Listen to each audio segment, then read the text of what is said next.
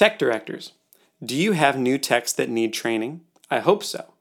But there's so much to live sound engineering nowadays that it can be hard to know where to start and what young tech engineers need to know most. Well, let's talk about it.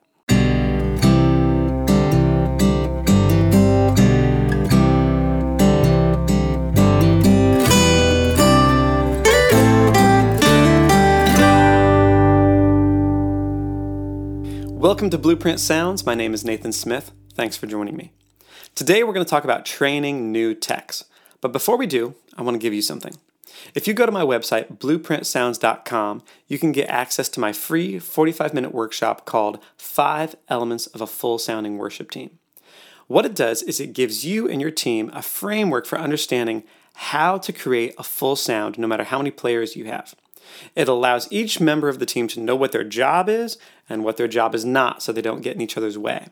It's also really helpful for techs to uh, understand how to achieve balance between those five different elements to get a full sound every time. So, again, go to blueprintsounds.com and you can access the free course.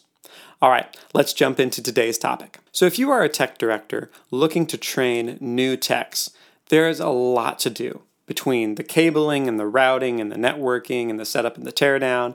And then, of course, the live sound itself, the compression and the EQ and the mixing and all the rest of it. There's a lot that you need to go through to have a capable tech. But I want to tell you a story that I think illustrates what techs struggle with, especially young techs struggle with, and how we can help train them to be musical, not just technical. So a week ago, I watched the movie Sully about Captain Sullenberger, and it's called The Miracle on the Hudson. He was a pilot of a flight taking off from LaGuardia Airport, hit a bunch of birds, and lost power to both engines at a lower altitude than had ever happened in commercial aviation. He and his co pilot landed the plane in the Hudson River in January, and amazingly, because of him and his crew and the first responders, all 155 people on board lived. It's an amazing story, great movie. But there was a scene in the movie earlier in his life that really stuck out to me. When he was young, he was learning how to fly a crop duster. And so there's this scene with the old pilot and him and the crop duster, and they're getting out of it. And the old pilot is talking to him about scheduling and his job. And then he turns to him and gives him some of that old guy advice.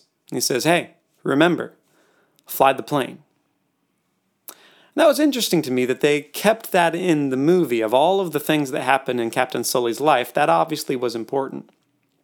Because later on, when you're watching, you know, the big intense scene where they've lost power and they're they're trying to figure out what to do with this plane, Captain Sully does something. He flicks on auxiliary power. He does things out of order compared to what the navigation, you know, the checklist of the aviation industry should have been. What he was supposed to do with the plane, he did things out of order. Turns out he's vindicated. Everything that he did was correct. He did it all in the right order because he was flying the plane, meaning he stayed in it. He didn't get he didn't black out and go into what does the manual say. He would have lost too much time. He had, you know, 200 some odd seconds between life and death to decide what to do. He flew the plane. What in the world does that have to do with live sound? Well, here's what I see happening with young techs. Young techs often go into problem solving mode and they tend to treat music like it's static. And here's what I mean. So you've got a young tech in sound check, and he's learned about EQ and compression and gain and how to get things set just right. So he pushes up the drums. He pushes up the bass, keys, acoustic, electric, lead vocal, and the band proceeds. What he doesn't realize is that his job is not done. Just by getting the static balance, he, he sort of treats it like a painting rather than music right? Music happens to you in time, it's always coming at you in real time. A painting stays there. And techs tend to push up the faders, and then they're so scared. Okay, I finally solved the problem. It's it's all fine. I'm not getting feedback. All the mics are on. That they just leave it there, and then they don't touch the faders. I was talking with a sound engineer who has trained many young techs, and he was lamenting about this one tech that he had. And he was pleading with this young tech. He said, I need you to move something. I need you to do something. I don't care if you mess up. That's not the worst thing in the world. You're not going to get any better unless you fly the plane. Here's what young techs don't understand is that they are performers as much as worship leaders or acoustic guitarists are performers. And I don't mean that in a bad way. I just mean that an acoustic guitarist has to play a G chord and then move on to another chord and then move on to another chord in time. It's not just stuck there and their job is done.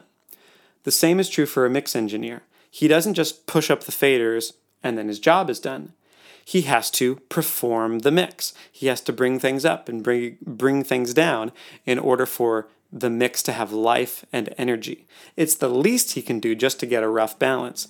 To really make the mix shine, he has to move some faders.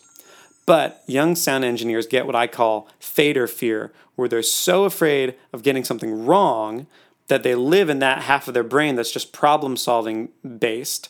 And they don't get into that other side, that artistic, hey, let's have fun side, because this is live music and it's amazing. Good sound engineers do that. Good sound engineers, when they're flying the plane, it's a blast. So, how do you get somebody out of that mode into the artistic, I'm having fun, I'm performing a mix, I'm not just fixing problems during sound check? Here's what I would do Again, using the pilot analogy, pilots spend a lot of time in flight simulators. And we have the same thing in live sound. If you have a digital board, it's called a virtual sound check. So, with the virtual sound check, you will have recorded tracks from maybe a Sunday morning um, service or um, a rehearsal. And they're all discrete, meaning that when they are recorded as tracks, they're not summed to a left and right channel. You have all of them on faders, which then you can play back, and just like a regular mix, each one is independent of the other. So here's what I would do with a young tech bring your young tech in, and you don't start with EQ and compression, you do all that. Yep, you can walk them through how it works, but I would wait. I would get everything rough balanced. I would do all of the effects and the EQ and the compression. I would get a good mix going. And then I would say, all right, you get one fader, the lead vocal. So we're going to start, and this is pretty typical of, um, of a lot of modern worship songs. Their verse will be really low, so you'll have this gravelly verse that's kind of at the bottom of the, the range. And then at some point, they're going to jump up the octave, and then you're going to have this really loud section. Well, that lead vocal has to be mixed. You have to move that fader, or it's going to be inaudible in the verse and it's going to be way too loud in the chorus. So you give your new tech one job. Here's your fader. This is the lead vocal. I want you to keep it audible. If you can't hear it, push it up. If it's too loud, bring it down. We're going to play the whole song through, and your one job is to ride that fader so that you can always hear that lead vocal nice and in front of your face. This also allows you to be in the back of his ear saying, all right, let, yeah, let's bring more, more, more. How about, oh, no, no, bring it down, bring it down. Because what he also has to learn is your taste, right? If you're the tech director, you're getting paid not just for your networking skills, but knowing what's appropriate for your house of worship. So you're also giving him information on that's a little too hot, that's too too low. We need right there. That's that's wisdom right there in that spot. You do that a couple times until you get that engineer over his or her fader fear. You also need to teach them about the 3 decibel rule. And the 3 decibel rule is that it takes 3 dB to make a difference to where we can hear it. I see a lot of young engin- engineers, they think it might be too low and then they, they tick it like half a dB. In live music, nobody can tell, right? So you have to you have to give them some understanding of how the the fader actually works on the board and say, well, you're going to have to move that up enough to where people can actually hear the difference. Do that several times with them until they get over the fear of actually moving stuff. And because it's a virtual sound check, they're not going to hurt anybody.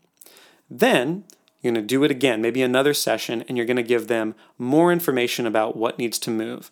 They probably understand the lead vocal, but now mention things like, all right, guitar solos, we want those to be nice and up front, but when the guitar solo's over, we got to bring it down so it's not overpowering. Drum fills, if there's a part that needs to build like a bridge, bring it up. But if we're on the intros or outros and we need to bring it down, bring it down. Teach them to start mixing and using balance creatively from the get go.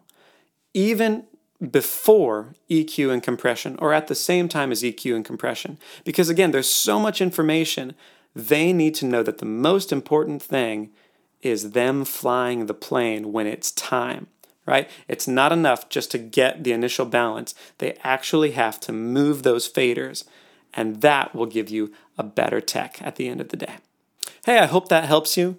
Again, I know there's so much to learn as a new tech, but new techs need to remember to fly the plane and that the most important thing is what they do with their faders in real time during the event. Before I go, make sure to go to blueprintsounds.com and check out that free training, Five Elements of a Full Sounding Worship Team. Until next week, God bless and goodbye.